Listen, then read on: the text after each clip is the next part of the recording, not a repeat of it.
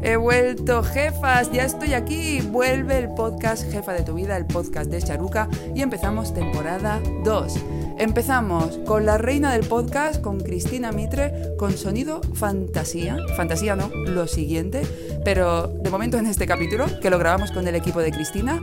Y espero que os guste. Ya tengo el libro, ya está, el parto ya está. Estoy ilusionadísima. Se va a titular también Jefa de tu vida, el libro de Charuca. Y si todo va bien, no quiero cantar victoria, pero todo apunta que en abril de este año de 2019 lo estaré firmando en San Jordi, en Barcelona. Seguro que en alguna ciudad más también iré a firmar. De este podcast os cuento que hablo con Cristina, que la conoceréis en su faceta más de jefa, más de emprendedora. Y también que veréis que está grabado en Lisboa, porque este podcast lo grabé cuando fui en diciembre a descansar a Lisboa. Ya sabéis que Cristina se ha hecho el petate y ahora está viviendo sus nuevas aventuras en Dubái. Vamos a empezar, ¿no? Empieza la segunda temporada de Jefa de tu vida. Bienvenida.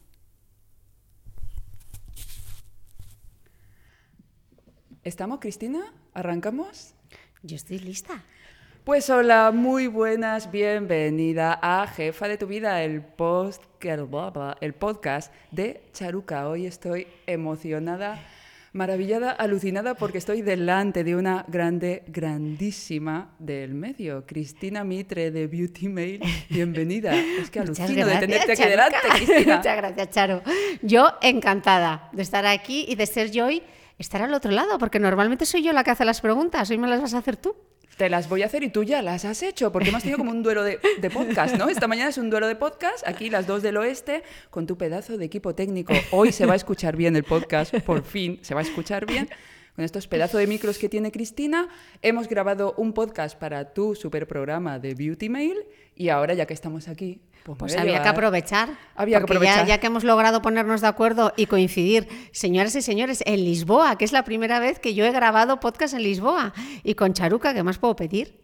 ¿Qué más puedo pedir yo? O sea, cuando vi tu mensajito de Charo, a ver si nos organizamos para entrevistarte, yo era como, no, o sea, claro, porque eso fue, absoluta. yo me iba a Siches y yo que soy de, ya que estoy, aprovecho, dije, bueno, Charuca, ya que voy a Siches, a ver si te puedo ver en Barcelona, pero claro, era tan agobiado, sin tiempo, que dijimos, no, que cuando lo hagamos lo tenemos que hacer bien. Oye, y así lo hemos hecho. Y qué diferencia, imagínate la diferencia de haber estado, de haber tenido que hacer un hueco en tu agenda de 40 minutos a estar aquí en Lisboa a las 2 con todo el tiempo que necesitamos, tranquilicas, sin prisa. sin prisa. Yo estoy encantada. Y además te voy a decir una cosa.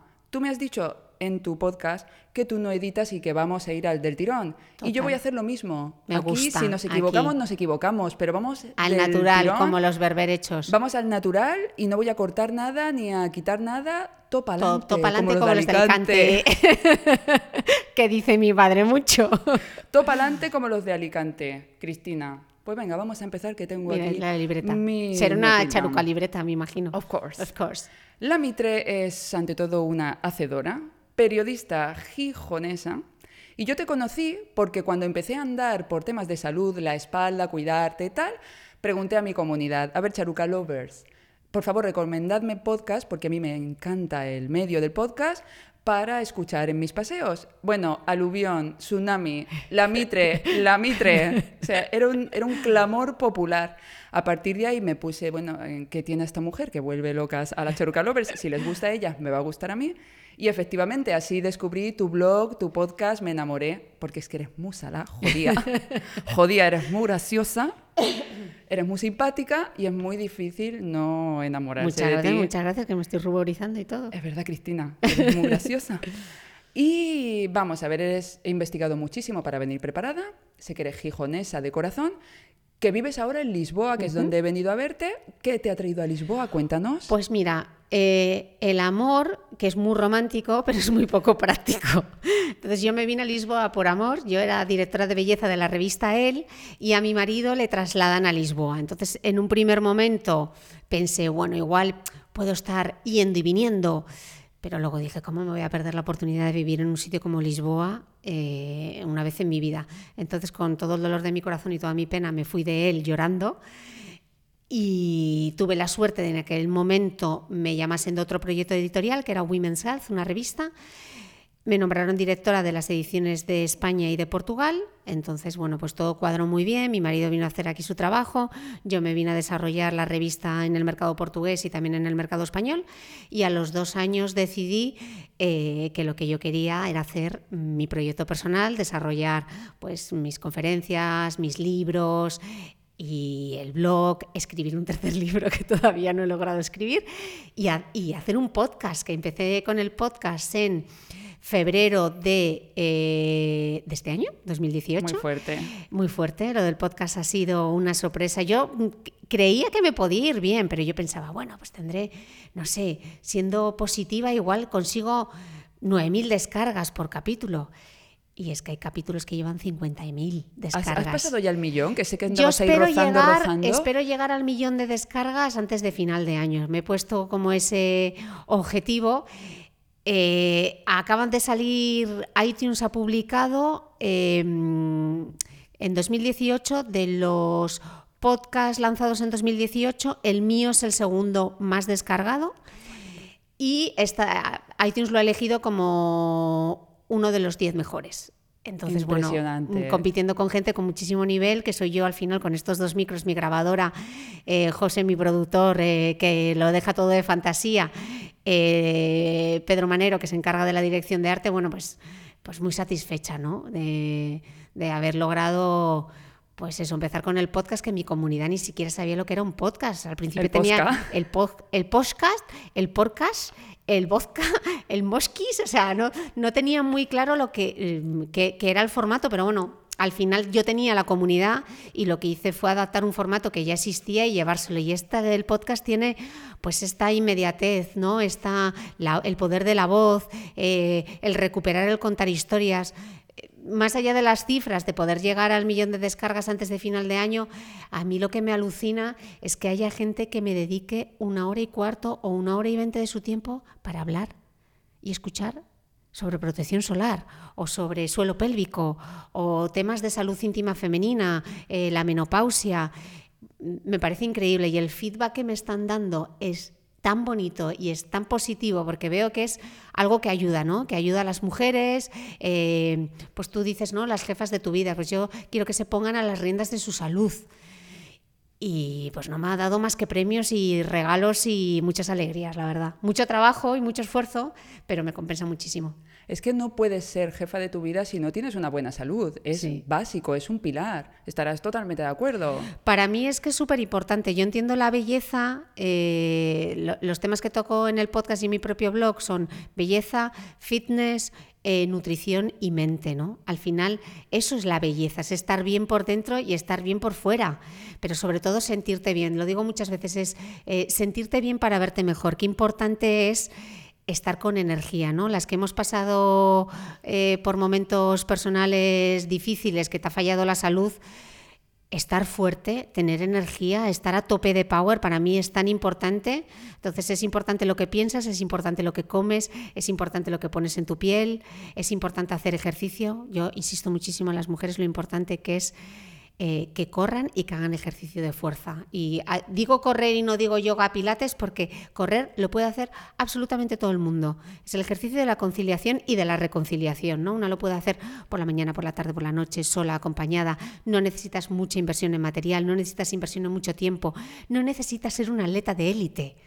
Entonces, eh, esa es la maravilla de correr. Y luego el entrenamiento de fuerza, que a las mujeres nos cuesta muchísimo, porque todavía tenemos esa concepción de que coger un par de mancuernas nos va a poner como el increíble Hulk y ojalá fuese tan sencillo muscular con lo difícil que es. Entonces, eh, no hay mejor combinación de ejercicio que ejercicio aeróbico y entrenamiento de fuerza. Y esto lo dicen todos los grandes profesionales que yo he entrevistado en el podcast y con los que llevo colaborando años. Yo estoy muy avergonzada porque, Cristina, yo no corro, yo me voy a andar Pero caminas. Yo camino todos los días una hora y cuarto, montaña arriba. Pero eso está muy bien. Quiere decir que primeros días yo llegaba agobiadísima a la cima, era como muerta. Y ahora, chica, yo es que me hago la montaña tranquilamente. Y luego, ¿qué pasa? Me pongo a patear en cualquier sitio y tengo una resistencia, pero que alucino, lo noto un montón. Y me he puesto más Mm, el cuerpo se me ha... El volumen, has perdido volumen. sí, se, me he puesto más buenorra. Así, sin buscarlo. Yo lo hacía por la espalda. Ahora lo que tienes que hacer es trabajar la fuerza, que eso es, esa es la parte súper importante y que se nos olvida a las ¿Que tengo mujeres. Que, que, andar con pesas? No, no andar con pesas, pero ir al gimnasio y levantar peso. serio? Peso libre, TRX, poleas. Súper importante para las mujeres de cara, que esto eh, parece. O sea, hablamos mucho sobre la maternidad, hablamos mucho sobre la adolescencia, pero no hablamos nada de la menopausia. Ah, y señoras. Eh, no todas vamos a ser madres, pero todas sí o sí tendremos la menopausia. Y el entrenamiento de fuerza es fundamental, primero, para evitar la osteoporosis, para la prevención de la osteoporosis, y luego a las mujeres nos ocurre otra cosa con la menopausia, y es que pasamos toda la vida... eh, mm, Hablando de nuestras hormonas, que qué horror las hormonas, qué horror el estrógeno, pero es que el estrógeno es precisamente lo que evita que acumulemos grasa en la zona de la barriga. Y cuando nos viene la menopausia lo que ocurre es que las mujeres dejamos de ser peras para convertirnos en manzanas. Y la grasa chunga es precisamente la grasa que se acumula en el abdomen. Entonces, por eso es súper importante que hagamos fuerza. Porque, señoras, el entrenamiento de fuerza tiene mayor gasto calórico. Incluso cuando no estamos haciendo ejercicio estamos ahí quemando a tope, porque pone nuestro metabolismo a tope. Entonces, bueno, eh, yo quiero recomendar a las mujeres eso, si quieren hacer ejercicio que de verdad funcionen, que combinen ejercicio cardiovascular y entrenamiento de fuerza. Bueno, yo me lo apunto. Apúntatelo. Eh, yo que ya estaba Tu súper- reto para el 2019. Vaya, ya me llevo yo también un reto. Tú ya Yo te llevas deberes. Muy orgullosa de mí misma con lo de andar montaña arriba. Que oye, que te Muy digo una bien. cosa, estoy enganchadísima. Es que a mí me llaman los arbolicos. Es el primer ejercicio en mi vida que no me tengo que obligar a hacerlo porque me encanta. Porque te sienta bien. Me encanta. Pero es que es que es inmediato me da paz. Yo me pongo mi podcast y tiro montañita arriba y miro los arbolitos y vuelvo como con, con una energía muy diferente. Pues ahora necesitamos añadirle dos veces por semana intentar trabajar la fuerza. Hay la fuerza. Hay la fuerza. Esa, mi reto es, ya lo sabes tú, empezar a- con la papelterapia. Que yo voy a empezar con la papelterapia Sí. en 2019 y lo voy a contar porque me parece importante. Tú, Fuerza. fuerza. Retazo. ¿eh? Retazo. Llevo un retazo. Pero no te voy a decir que no voy a ser capaz porque yo creo que todas somos capaces de lo que de verdad nos, nos propongamos. Así que me lo llevo de reto. Yo quiero hacer hincapié en, eso, en ese proceso de dos años. Desde, porque tú llegas, tú tienes, diriges dos revistas en el año 2014, si no recuerdo mal. la, la cronología es 2012, empiezas de Beauty Mail, tu blog, Sí. ¿verdad? Y en 2014, paralelamente al trabajo con The Beauty Mail, diriges dos revistas, Women's Health, tanto España como Portugal. Y decides en 2014 o en 2016, decides ser jefa de tu vida. Exacto. Es decir, voy a dejar estos, este trabajazo, supongo que, que fue como un viajazo, ¿no? Dejar un trabajo que suena muy bien, directora de dos revistas, para iniciar tu propio proyecto personal. Y quiero que nos... Y yo quiero que nos, nos cuentes ese proceso, que nos cuentes ese viaje, porque ya sabes que este programa se llama Jefa de tu vida. Aquí damos inspiración a otras mujeres que quieren seguir tu ejemplo, que te admiran y que, y que también quieren ser jefas de su vida. Entonces cuéntanos cómo fue ese proceso de dejar tu trabajo y de empezar tu propio proyecto personal. Bueno, de dedicarte solo a tu Solo proyecto a mi proyecto personal. personal. porque yo estaba con mi proyecto personal de manera paralela. Sí. O sea, estaba eh, desarrollando pues, mis conferencias, mis libros, eh, el proyecto de mujeres que corren. eh, De manera paralela ya había empezado cuando estaba en él, pero cuando me vine aquí en Portugal, pues, pues la verdad que mi comunidad siguió, siguió creciendo. Y básicamente fue plantearme, eh, yo creo que me pasaron tres cosas. El primer desencadenante fue una crisis de ansiedad, estrés y agotamiento neuronal, literal, que, que me tumbó. Yo, que era la mujer que acuñó el hashtag a tope de power, yo me quedé sin power. Y el problema es que yo no lo vi venir. Yo sufrí una crisis de, de estrés súper grave que, me que literalmente me tumbó y me tuvo una semana eh, metida en la cama con unos vértigos, vomitando, era incapaz de comer.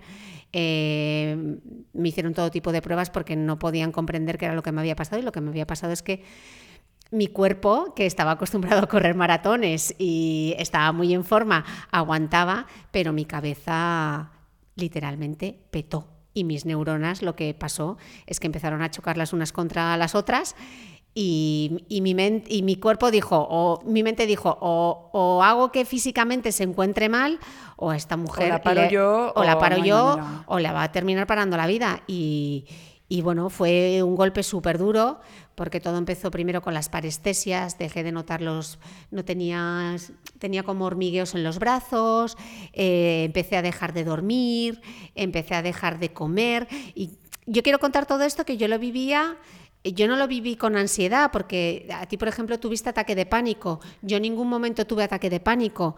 Yo vivía una vorágine de vida que me parecía la leche y estaba encantada. O sea, eh, corría maratón, mm, dirigía dos revistas. La Superwoman. La Superwoman, o sea, y encima el problema es que eh, como está bien visto y está aplaudido, que cómo lo haces, cómo llegas a todo, pues te vienes todavía más arriba, ¿no?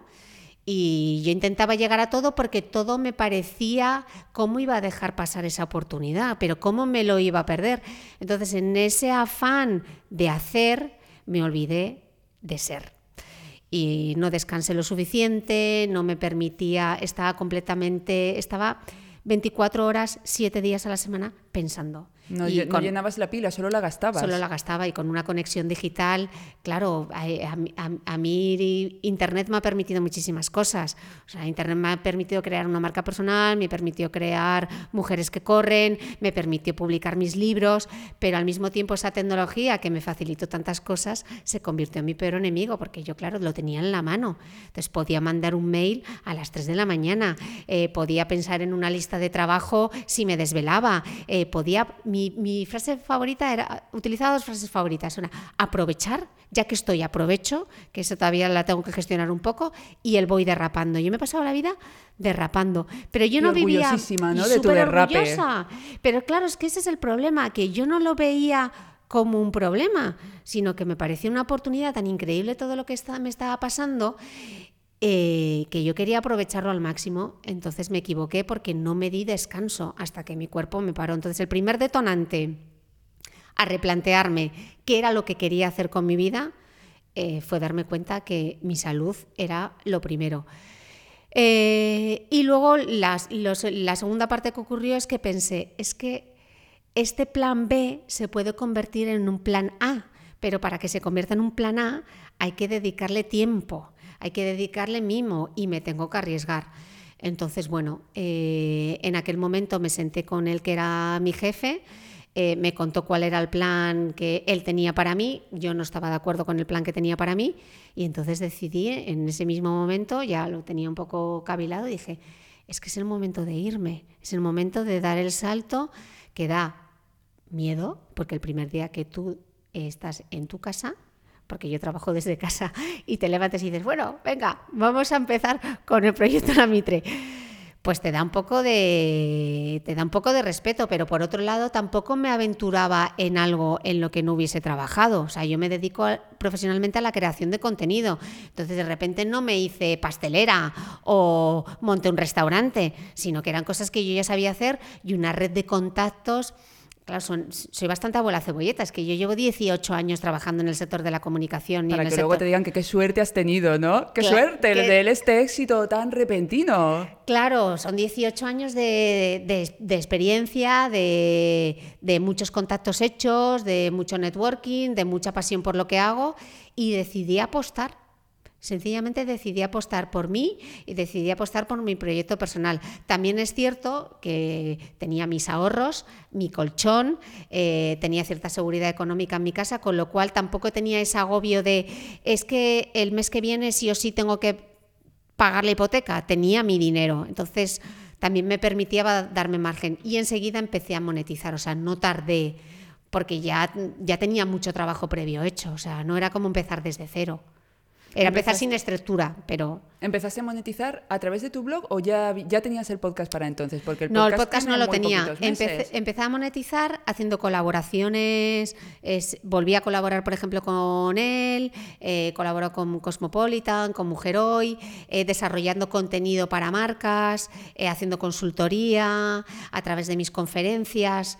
Básicamente esas er, eran mis principales fuentes de ingreso. Es decir, que recapitulando, aprovechaste tu pasión y tu experiencia en el sector y empezaste a ganar dinero ya como colaboradora en vez de trabajando dentro de esos medios, ¿no? En medios en los que antes habías trabajado internamente. Exactamente. Que es el, el- el paso más lógico. Me ha llamado la atención que me has dicho que antes de la gran petada tú trabajaba- eh, pensabas 24 horas al día. ¿Has aprendido a parar de pensar y cómo lo haces? Pues yo, para mí, eh, es fundamental quitarme los móviles. O sea, yo tengo que hacer detox digital, pero literal. O sea, yo no puedo estar viendo la televisión y tener el móvil cerca. Tengo que quitarme el móvil, tengo que dejarlo en la entrada de casa o lo tengo que llevar a mi despacho y dejarlo conectado cargando, porque si no, divido la atención y mientras estoy viendo una película, eh, estoy contestando un WhatsApp, y eso mentalmente es agotador, porque estás y no estás. Entonces yo esa parte aprendí que mm, la tecnología es maravillosa, pero también hay que saber gestionarla. Y yo sé que me tengo que limitar mi acceso. Por ejemplo, yo no me voy a la cama, en mi casa está prohibido, no entra el móvil en la habitación. O sea, no hay móvil en la habitación, no hay tablet en la habitación, no hay ordenador en la habitación, porque si no, no desenchufo, no desconecto. Eh, todos los veranos me tomo eh, de una semana a 15 días sin conexión digital, lo cuento en Instagram además y digo... ¿Te dio eh, miedo la primera desconexión digital de, Dios mío, Eh, mi, mi comunidad me- se puede ir sí, en estos 15 sí, días? Sí, te da un poco de miedo, te da un poco de miedo, pero yo creo que tienes una responsabilidad también. Y tienes una responsabilidad contigo y tienes una responsabilidad con el que te sigue. O sea, porque eh, para mí, pese a lo muchísimo que me divierte Instagram y las redes sociales, es una extensión de mi trabajo. O sea, yo estoy continuamente pensando en contenido, en nuevas historias. Entonces, si sé que tengo que subir algo a Instagram, voy a estar pensando. Entonces, prefiero esas semanas dármelas de respiro, que la gente sepa que no voy a estar subiendo contenido para que no se preocupen, porque si no se preocupan te ha pasado algo. Y sobre todo, personalmente, para decir, es que como he dicho que no me voy a conectar, no me puedo conectar. O sea, no puedo aparecer por aquí. Y entonces es una, es una liberación, dejar el móvil durante un rato y no estar recuperar la lectura. O sea, yo cuando, cuando me dio la crisis no era capaz de centrar la atención. Era una cosa curiosísima, no era capaz de, de ver una película entera. Me tenía que levantar porque me ponía nerviosa. Entonces yo creo que el primer paso es ser consciente porque mucha gente dice, no, no, yo es que lo, eh, lo tengo bien gestionado, yo no, no tengo enganche digital. Quítate el móvil. Yo hay muchas veces que si salgo con mi marido a cenar o con un grupo de amigos, salgo sin móvil, porque sé que no voy a tener la suficiente fuerza de voluntad como para no mirarlo. Entonces a veces no podemos dejar todo en manos de la fuerza de voluntad, sino que hay que crear el entorno para no tener esas tentaciones. Es como cuando dice, cuando te pones a dieta, ¿no? Es que no voy a comer chocolate y tienes chocolate en la cocina. Chica, o sea, crea las circunstancias para que no tengas que tirar de fuerza de voluntad porque es muy difícil. Entonces yo intento crear con, con el mundo digital, pues tengo mis normas. No irme a la cama con los móviles porque detesto que lo primero que haga nada más levantarme es mirar el WhatsApp, el Twitter, el Instagram, los mensajes directos. O sea, el móvil está prohibido en la habitación. Cuando salgo intento quitarme los móviles eh, y no estar con la atención dividida. Además es que yo pienso que cuando estás mirando el móvil, estás dando energía, ¿no? Estás llevando tu energía de fuera hacia eso que estás mirando, hacia ese mail que estás contestando, hacia ese mensaje. Si tú te levantas y lo primero que haces es sacar la energía de ti para darla fuera, medio podcast con un sonido, como decía, fantasía, y otro medio, otro medio como una mierda. No, no, va, va, dale, dale.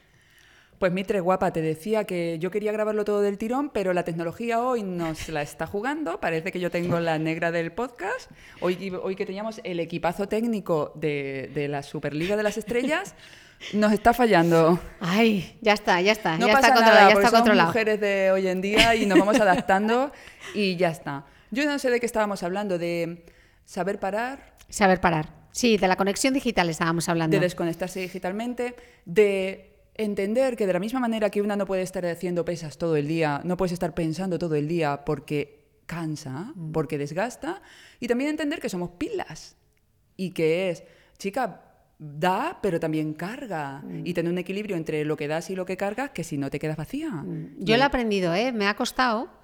eh, me ha costado, hablábamos antes, ¿no? La gestión de la culpa. Eh, cuando descansas, pero ¿cómo voy a perder el tiempo descansando? O sea, darte cuenta que el descanso es precisamente lo que luego te permite estar a tope de power, ¿no? Y qué demoníaco esa conexión, ¿cómo voy a perder el tiempo descansando, mujer?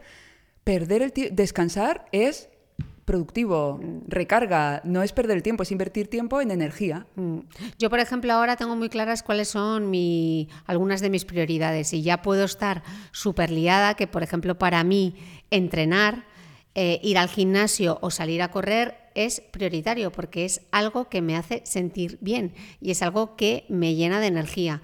Entonces ya puedo tener mucho lío eh, que no es el lío lo que va a evitar que yo salga a correr, puede ser otra cosa, que no me encuentre bien o eh, que ese día precisamente no tenga la energía, etcétera, pero no dejar de salir porque es que tengo mucho lío. Es que muchos proyectos se van, perdón, a la mierda porque damos prioridad al proyecto en lugar de dárnosla a nosotras. Y nosotras somos la pila. Mm. Si tú no tienes power, tu proyecto no tiene power. Y tú no te das cuenta que si no te recargas a ti, tu proyecto se, se, se, consume porque no es como una planta que no tiene riego, no tiene abono. Mm. Todo ese descanso que tú te das y ese permitirte salir a correr es lo que hace que tú tengas un proyecto tan reluciente, tan lustroso y que desprendas esa energía. Bueno, salir a correr o echarme una siesta. Lo que, haga falta. en esta preparación de la maratón tengo que decir que yo me he dado, eh, me puse como propósito disfrutarla al máximo. Entonces, por ejemplo, cosas tan sencillas como terminar de hacerme mis 17 kilómetros y pararme en una terraza a tomarme un zumo mirando al mar. Charo, yo eso no lo había hecho Nunca, porque era, pero ¿cómo me voy a parar aquí? todavía con todo lo que me queda por hacer en casa. Oye, pero me regalé ese rato y esa cosa, una de las cosas que yo más he aprendido desde, desde ese momento de crisis es a intentar vivir sin prisa que yo era algo que hacía muchísimo, lo de es que voy derrapando. Ir como que mm, las cosas iban a salir mejor porque yo fuese con prisa, cuando... Al contrario. Al contrario, es muchísimo peor. O sea, de nada vale estar en el atasco perdón, cagándote en todo, por favor, qué horror, asume que la circunstancia es esa, que hay cosas que no podemos cambiar, pero lo que sí podemos cambiar es nuestra actitud en ese momento, ¿no? Entonces yo he aprendido eso, a no ser tan impaciente, a no tener esa prisa, a no perder el nervio, eh, a darme margen para descansar. Eh, pues igual que me mimo por fuera, pues mimar esa parte, esa parte de mimarte por dentro también. Es que la prisa es tóxica. Súper tóxica. Mucha quinoa, pero luego vamos estresadas. Es tóxico, es veneno. Y hay, y hay mujeres que enferman muy mal, o sea, con enfermedades muy serias, en parte por esos hábitos de ir estresadas todo el día. El estrés, tú que tú sabes más cosas técnicamente de porque tú estás súper experta en esto, yo lo voy a contar para niños pequeños, era así una vez la vida, pero el estrés genera toxina. El estrés es bueno, o sea, eh, tener estrés. Toma corte, eh, no, el estrés es bueno, o sea, es una cosa de la naturaleza. O sea, cuando, cuando habían los cuando, cuando el hombre de las cavernas se tenía que enfrentar eh, a un peligro, pues se disparaba el estrés, se disparaba el cortisol. El problema es que ahora nosotros tenemos esa sensación de estrés prolongada en el tiempo y estamos continuamente estresados. O sea, el estrés está bien para eh, ¿te va a atropellar un coche? Corre. Eh, corres. Eh, ¿Alguien te va a atacar? corres, ves un peligro, corres. Pero el problema es cuando ese peligro es 24 horas, 7 días a la semana. A eso me refería. no lo aguanta nadie. A eso me refería con la toxicidad. O sea, vivir estresado. ¿Qué te parece si abanderamos? Eh, tú, tú, eres muy de mujeres que corren, pero está muy bien por el running, por el ejercicio. ¿Qué te parece si abanderamos el movimiento mujeres que descansan? Que descansan. Y que se sienten orgullosas de permitirse descansar. Mira, yo lo cuento bastantes veces, Charo, porque hay otra cosa que, me que, que, fui consciente eh, cuando sufrí esta crisis y me di cuenta que quizá a través de las redes sociales yo estaba proyectando una imagen que no era real, no que mi realidad no fuese esa, porque mi realidad era no parar. Eh, pero no era una realidad sana o no era una realidad a la que tenía que aspirar eh, todo el mundo. Entonces, por ejemplo, ahora que yo tengo mucho trajín porque vivo en Lisboa, pero trabajo en España, con lo cual viajo muchísimo y paso mucho tiempo fuera de mi casa. Igual que eh, me grabo los vídeos arrastrando la maleta por el aeropuerto, yendo de evento de aquí para allá, y ahora saco la entrevista, y ahora hago esto, también enseño esas partes de mi vida en las que descanso. para que la gente se dé cuenta lo importante que es pararse, porque muchas veces me preguntan, pero ¿cómo llegas a todo? ¿Pero cómo lo haces? Y creo que eso a veces genera mucha frustración, el que está al otro lado y lo está viendo y dice, joder, pero ¿cómo lo hará esta mujer? Pues lo logro porque luego me doy el descanso, que era precisamente lo que no me permitía antes, porque por antes eso lleva- pasó lo que y por eso pasó lo que pasó. Entonces, bueno, fui consciente y ahora ya lo veo venir. Yo creo que esa es la diferencia, porque mi mundo sigue siendo, y porque me va la marcha, mi mundo sigue siendo así de, de mucha cosa, eh, de liarme mucho la manta a la cabeza, de ilusionarme mucho con los proyectos, y eso no va a cambiar nunca, porque esa soy yo. La diferencia es que ahora me doy el margen para recargar la pila. Yo he visto hoy un post en tu blog de la importancia de descansar, que me ha encantado, me quiero cambiar el colchón. y leedlo, porque estoy totalmente de acuerdo con Cristina. Una jefa sabe descansar, un proyecto que funciona es porque, es porque una mujer, hay una mujer energética detrás. La única manera de estar energética es recargando. Y me encanta que enseñes también que descansas y cómo descansas para dar ejemplo. Porque si el único ejemplo es mujeres activas, mujeres activas, vamos todas más perdidas con pulpo en un garaje. Que es como yo tengo que hacer lo que hace ella, que es no parar. Hay que darse, yo creo que tenemos esa... A las mujeres nos cuesta mucho tomar eh, decisiones que nos parecen egoístas, ¿no? Ponernos a nosotras como prioridad. Pero es tan importante regalarse un tiempo para una misma, que sea haciendo algo que nos guste. O sea, desde ponerte una mascarilla, tumbarte en el sofá, leer una revista, eh, darte un paseo, pero un tiempo que sea de calidad y solo para ti. O sea, no se trata tanto de cantidad, sino de un rato que sea para ti. Y que cada día pase eso, que no te esperes a la semana de vacaciones para entonces descansar. Vacaciones cada día es uno de mis lemas. O sea, el- tú verás cómo te las apañas, pero en tu agenda tiene que haber vacaciones cada día. Sí, un ratito para ti. Si no, eh, por ejemplo, muchas veces, ¿no? Por la mañana, yo les pongo, o, o por la noche, que es un ritual que me gusta mucho, el ritual de, desma- de desmaquillarse, que para mí es mm, muy representativo. Es como borrar el día, eh, la suciedad del día, todo el mal rollo. En lugar de hacerlo a prisa y corriendo con el frota-frota, ahí quitándote el maquillaje, el waterproof, ahí arrastrando el disco, frotando. ¿Cómo nos gusta el frota-frota? Sacar el nana. La fricción. la fricción. No, cero fricción. Date un buen masaje. Quiérete un poco. En lugar de echártela. Yo me fijo muchísimo en los gimnasios, ¿no? Cuando.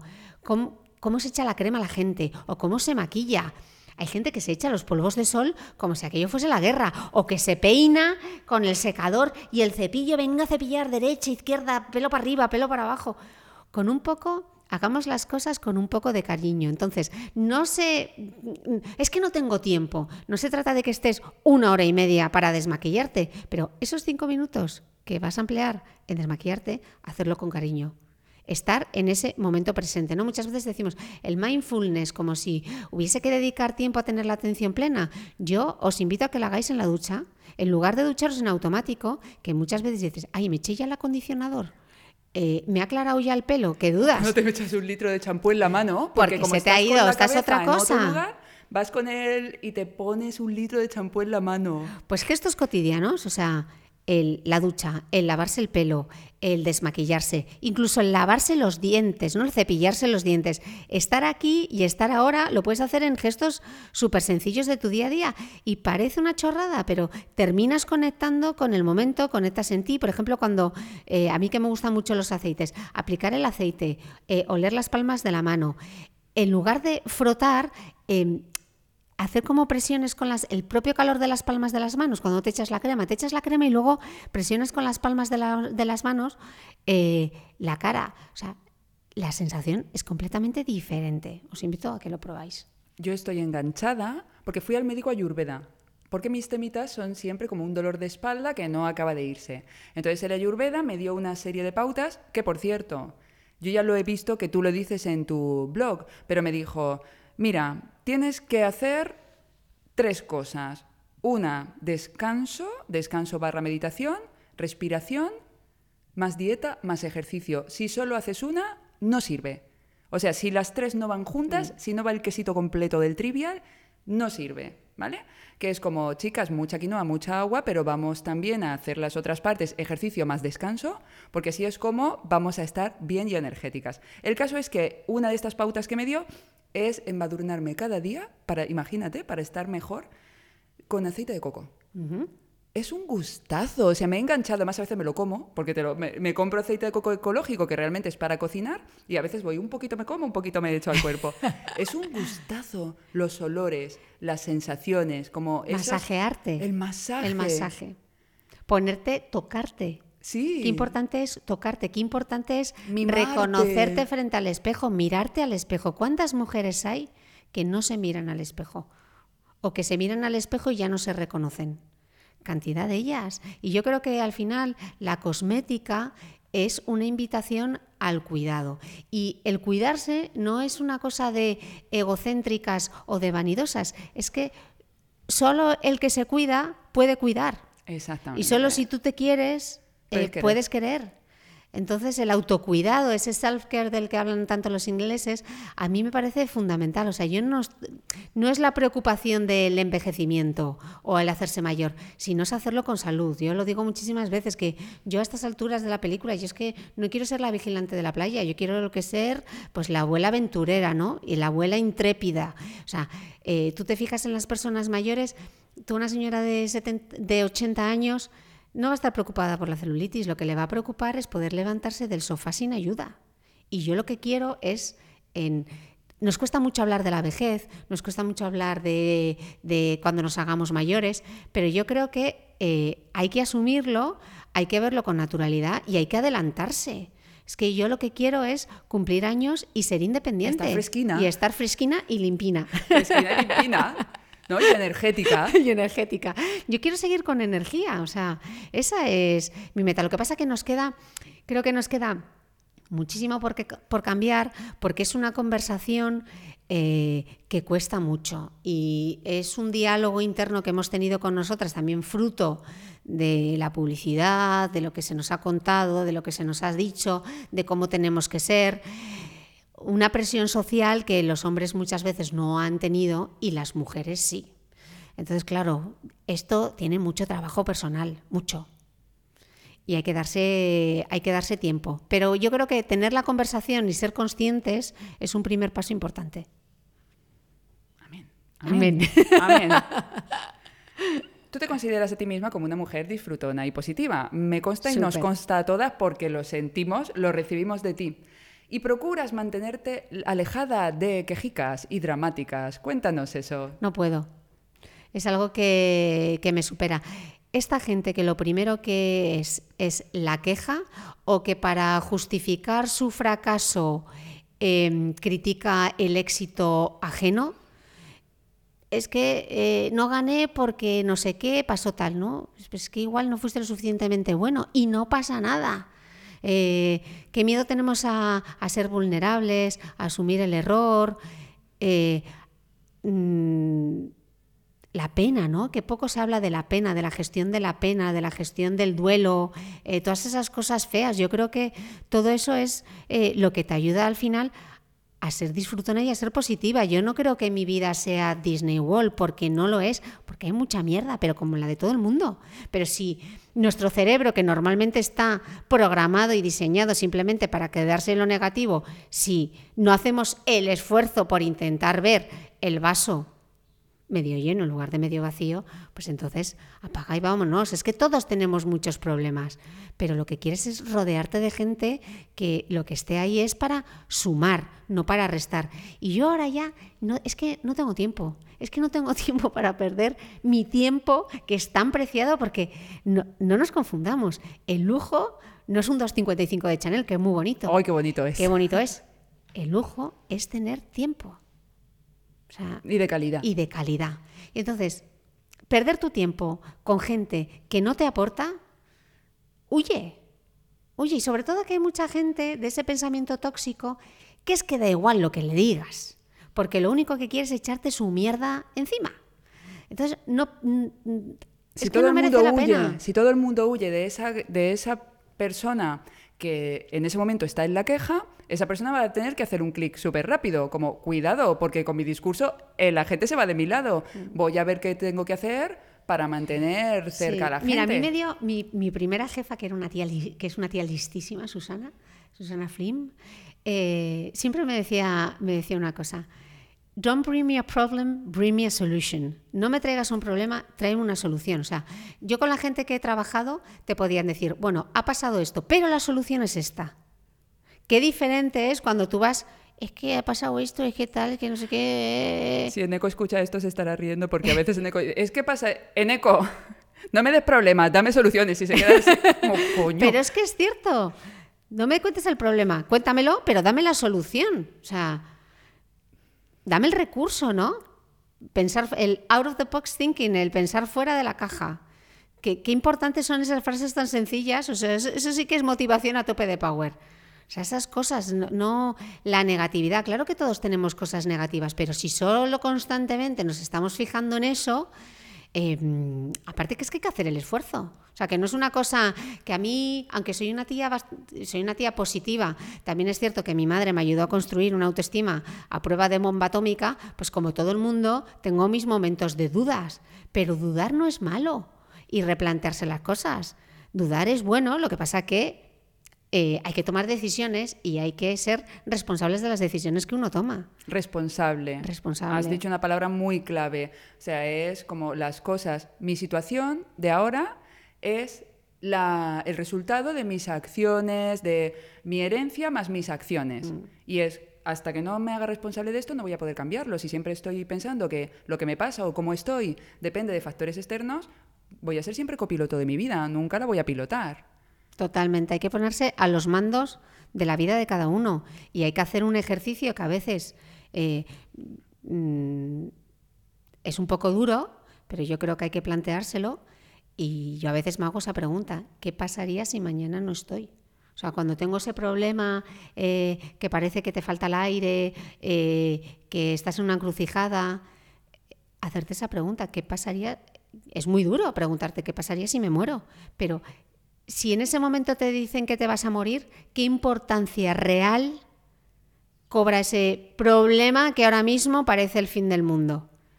Nada. Nada. Al final no pasa, es que nos enrocamos con un montón de cosas que al final no importan nada. Que es lógico, porque el día a día, o sea, es lógico tener esas pequeñas preocupaciones, pero yo creo que hay que hacer el acto consciente de, de superar esos pequeños obstáculos y no dejarte ahogar eh, por el día a día, ¿no? La, que tú lo tienes en tus agendas y me parece tan importante la expresión de la gratitud, estar agradecido. Yo no sé, la de, la de veces, no lo hago por escrito, pero mentalmente la de veces que doy gracias. Pero no doy gracias por, jo, qué suerte tengo que, vivo en esta casa, en esta ciudad, eh, tengo este coche o puedo viajar a no sé dónde. La gratitud de disfrutar de las pequeñas cosas. O sea, a mí es que eso es lo que me pone contenta.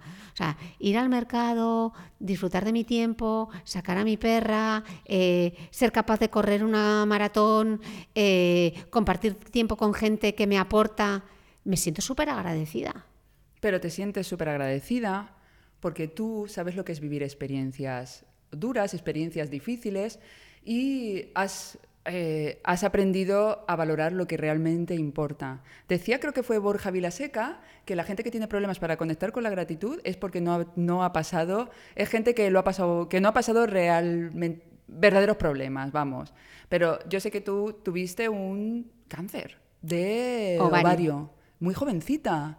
Yo creo que ahí, 25. empe- ahí aprendiste a distinguir a- el poder de la gratitud y a saber lo realmente importante y a saber que hay cosas que, vamos, que para ti, que has pasado por eso, tú sabes lo que es estar agradecida porque te encuentras bien, porque puedes salir a correr, porque puedes tomarte un, algo y ver una puesta de sol. Y creo que hay veces que pasamos por esas experiencias que es cuando realmente desarrollamos el poder de la gratitud. A mí a veces me escriben y me dicen, Charuca, no sé qué poner en la agenda, en el apartado de me siento agradecida por. Y yo digo, chica, me estás escribiendo, me puedes escribir, eh, tienes un cuerpo, tienes unos brazos, puedes, puedes salir a la calle. Es que eso ya es un tesoro y lo damos por hecho. Damos como por la salud, la energía, lo damos porque viene de serie y no viene tan de serie. Cuando pases una experiencia chunga, eh, es cuando realmente valoras eh, lo Mm. agradecidos que tenemos que sentirnos, o sea, por... Sí, muchas veces te dicen, no, el, el cáncer te cambia la vida. O sea, yo, yo no creo que te cambie la vida. Lo que te hace es ser más consciente de lo finito que es la existencia. O sea, yo con 25 años tuve que preguntarle a un médico si me iba a morir.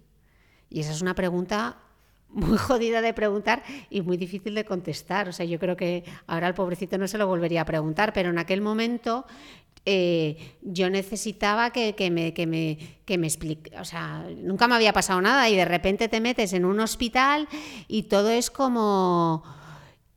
¿Qué me está pasando? O sea, yo era como, eh, esto no me puede estar pasando a mí, pero te pasa, te pasa y te puede pasar y nos puede pasar a cualquiera. Y entonces el resto de las cosas dejan de, tener importancia. Y, y, yo recuerdo darme una ducha y aquello era como subir un 8000. Entonces cuando yo intento explicar lo que supone para mí correr una maratón, eh, sentir tu cuerpo, verte fuerte, ser capaz de asumir un reto así, todo el entrenamiento, incluso esos días que estás agotada, es que cuando tu cuerpo te ha dejado en la estacada, ver que es capaz de hacer algo tan increíble como es correr, no tiene por qué ser una maratón, pero pueden ser 5 kilómetros, 10, 3, lo que sea, 100 metros, me da igual.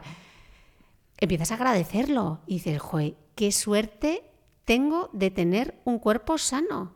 Entonces yo ahora lo que quiero es aprovechar al máximo eh, esa prórroga, porque ser consciente de que podrías no estar aquí te hace eh, replantearte muchísimas cosas, cómo quieres vivir tu vida, eh, cómo defines el éxito, eh, aprovechar el momento, ese a tope de power es a tope de power aquí y ahora. Y esto no quiere decir que yo no haya momentos en los que entre en bucle y me pierda en conversaciones absurdas o se me vaya la energía, porque soy humana, pero tengo una referencia y entonces me permite navegar esos momentos de una manera diferente. Y después de dos años que decidiste ser jefa de tu vida, ¿te sientes jefa de tu vida? Ay, me siento a los mandos, estoy encantada. O sea, estás pilotando tu barca, estás manejando tu barca. Aquí maneja mi barca. Eh. sí, hombre, hay muchísimas cosas que tengo que mejorar. Lo que pasa que para mí la ilusión es mi motor y embarcarme en proyectos que me resulten ilusionantes y que yo sepa además que pueden tener un impacto en la vida de otras personas, a mí eso al final es lo que me motiva a hacer muchos de los proyectos eh, que yo he hecho. Y los dos últimos años pues han sido un reto diario porque es toda esta aventura, además hay que monetizarla, amiga, amiga porque hay que amiga, ganar amiga. dinero, amigas. Dinerito, que de eso hemos hablado muchísimo en tu podcast, mucho. Si no lo habéis escuchado, salten al podcast de, de Cristina Mitre, que hablamos mucho de dinerito. Lo importante que es y lo que nos cuesta decir a las mujeres, yo, pues eso, cuando vas a una entrevista de trabajo, el tema del dinero, no, no, del dinero no he hablado, pero ¿cómo no has hablado del dinero?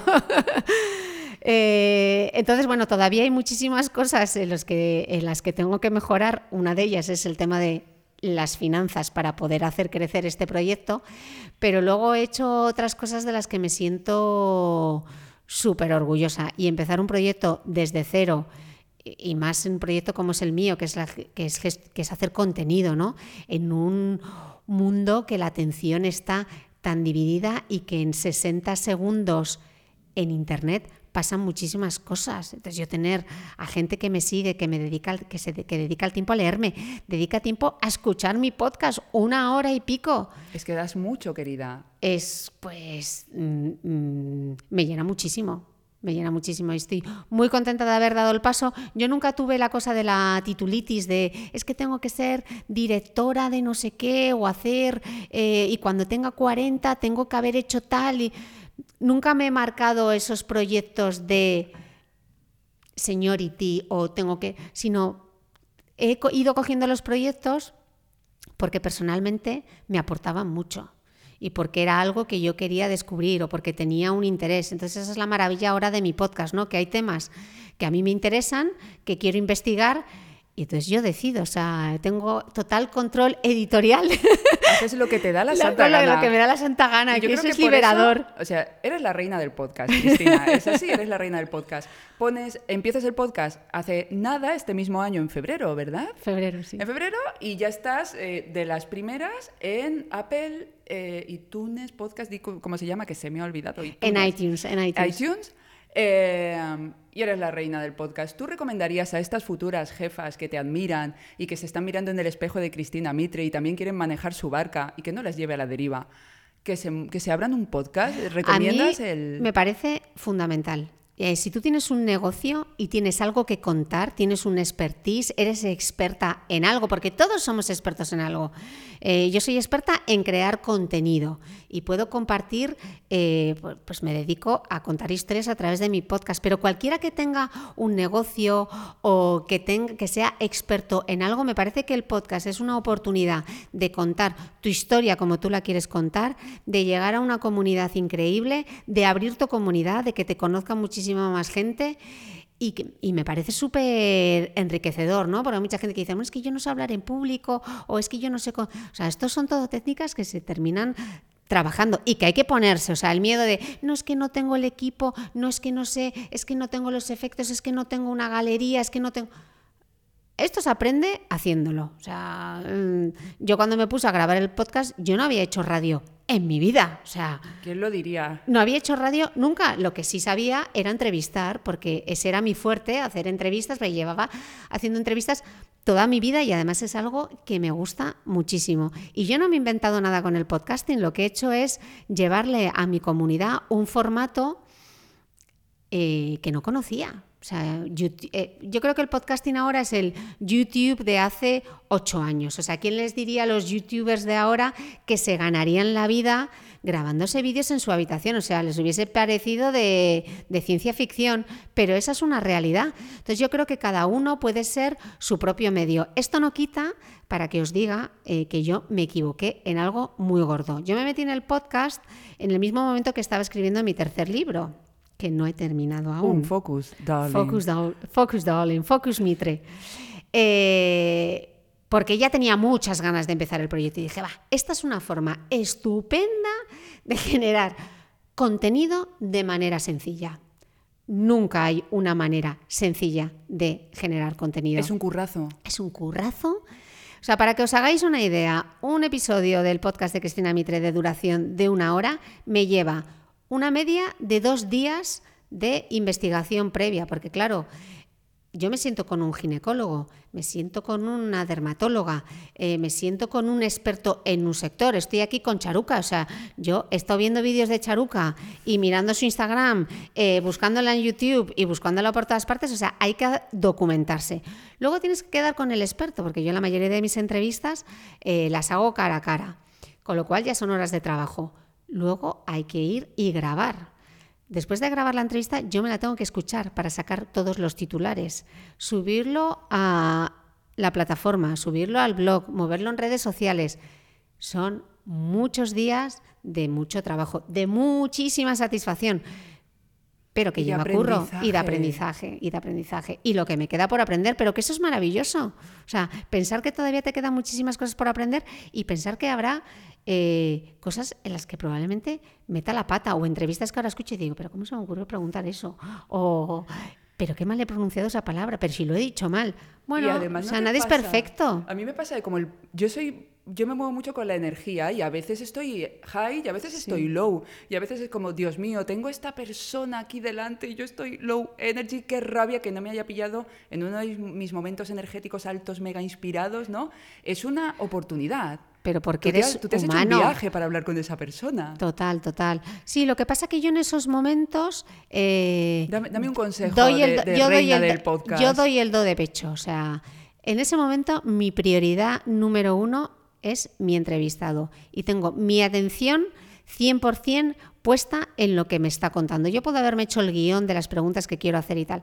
La mitad de las veces lo llevo por tener ahí una guía, pero la conversación eh, te va guiando y es tu propio... Al final le entrevisto a gente que realmente es que yo tengo mucho interés en saber qué es lo que tienen que contar y qué es lo que tienen que aportar. Y la clave para mí es pensar en quien me está escuchando. Porque muchas veces me dicen, Joder, es que, Mitre, nos lees la mente.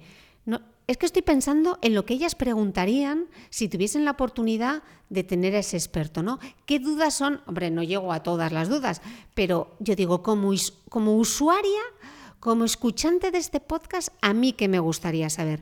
Ponerte siempre en la piel del que te lee, ¿no? A mí una de mis jefas, Marta Mitchell, que es la directora de Yodona, me dio uno de los mejores consejos que me han dado en mi carrera como periodista y es cuéntalo como se lo contarías a una buena amiga. Y eso es lo que yo intento hacer con el podcast, contarles las cosas y hacer esas preguntas que muchas veces ellas no se atreverían a hacer. Eh, que van al ginecólogo, tengo dos series estupendas sobre salud íntima femenina en la que he preguntado todo, todo, o sea, desde mm, cosas de la menstruación, picor vaginal, sequedad, eh, el flujo. Es que no me he dejado eh, mm, la incontinencia urinaria, la incontinencia fecal, porque pienso que el que realmente esté pasando por eso, como no se habla, porque como en Instagram de estas cosas parece que nadie hace ni caca ni pis, como nadie habla, parece que no existen. Y eso existe. Entonces, de repente que toda esa gente tenga respuesta en un podcast con un experto, Claro, es maravilloso, porque yo antes tenía la, limitación del papel, porque en el papel no te podías explayar porque tenías cuatro páginas, entonces todo no lo podías tener. Y en YouTube era lo que hablábamos antes. ¿Qué hago yo en YouTube haciendo estas entrevistas de una hora con una cámara, con un fondo? Qué cuando follón. ¿Qué follón? Qué follón. Cuando tienes el poder evocador de la voz, eh, que lo puedes hacer eh, eh, mientras sales a caminar. cuando estás en casa, cuando estás metida en el atasco. Es que esta es la, belleza del podcasting, ¿no? Que cada uno en su tiempo y tener la atención, porque claro, la cosa de, también del podcasting y de los audiolibros, que por eso a mí me gustan mucho también los audiolibros. A mí también. Es que hay que estar atentos. Porque es mindfulness. Es mindfulness sin tener que hacer el mindfulness como se te vaya la pinza, te has perdido la entrevista. A mí me pasa muchas veces en los aviones que digo, ay, no me he dormido, como que no me he dormido. He caído redonda porque no me he enterado ni de la mitad. De repente digo, uy, esto del podcast que están contando, ¿dónde me he quedado yo? Me he quedado sobada. entonces hay que estar con la atención plena en ese momento. Entonces es maravilloso. Pues jefas, ya sabéis, abrir un podcast, os lo dice la reina del podcast, Cristina Mitre, porque si os gusta hablar, es una forma de, conectar con más gente, de que tu comunidad crezca, de compartir conocimiento. Compartir, luego tú aprendes un montón con cada entrevistado, cada entrevistado te da unas lecciones que ahí las llevas, es como un máster en la vida, ¿verdad? Yo con el podcast, en muy pocos capítulos, que solo llevo 10, he aprendido tanto, porque claro, tienes una excusa buenísima para hacer preguntas a gente que te encantaría preguntar. Lo, te dan un montón de respuestas que tú eres la primera que tienes esas dudas. Y me está llevando como a otro nivel el tema de... Total. Y a nivel mental, a nivel espiritual, estoy creciendo un montón. ¿Nos recomiendas algún podcast en español, amiga Cristina? Que yo sé que tú en inglés te sabes muchos, pero danos un poquito de español. ¿O está la cosa...? Eh, me tenéis que disculpar porque es que casi. Yo entré en esto del podcasting, o sea, yo no me he inventado nada nuevo. Lo que hice fue copiar lo que ya hacían eh, mis compañeras inglesas y mis compañeras americanas que habían trabajado en revista femenina. De repente optaron por. Eh, se hicieron freelance, eh, porque el sector editorial está muy mal, se hicieron freelance y se fueron al universo del podcast en lugar de irse a YouTube, porque al final un periodista lo que sabe es entrevistar, contar historias, etcétera. Entonces escucho mucho podcast en inglés y muy poco en español, pero hay dos podcasts que me gustan. Si, si queréis hacer eh, podcast, os recomiendo Cuaderno de Podcasting de Fran Izuzquicia, que tenéis una entrada en, el podcast de Cristina Mitre, que le, le, he hecho una entrevista. Y luego hay otro podcast, el de Molo Cebrián, si os gustan los temas de mente, de crecimiento personal, que se llama Entiende tu mente que es absolutamente maravilloso. Encima, Molo tiene esa voz que es que te, engancha y es como una nana. Así que esos dos podcasts, si queréis meterse en el podcasting y si os gustan los temas de, coaching, de mente, etcétera, eh, súper recomendables. Y luego eh, en inglés mm, me gusta mucho. Hay una, dos Os dejo, chicas... perdona Cristina, todos los links, perdón por la interrupción, en el post de este podcast. Continúa. Eh, hay un de pop culture que, mm, hablan de temas de actualidad, etcétera, que se llama The High Low, de dos periodistas británicas que me gusta muchísimo. Luego me gusta mucho, aunque no es formato podcasting, sino que es el programa llevado al podcast eh, BBC for Women's Hour y luego Desert Island Disc. Bueno, os dejaremos todos los, eh, todos los links. Y es que me gusta escuchar en inglés y así además practico y no pierdo el oído, Aprovechando el tiempo. aprovechando el tiempo. ¿Qué sorpresas nos puedes contar que nos tengas preparadas para 2019? Pues ahora que tengo una charuca agenda, me voy a hacer mi lista de objetivos. Tengo un objetivo principal que es terminar el libro, mi tercer libro que llevo ya la mitad. Yo tengo dos libros, Luego uno- podemos hacer un un intercambio.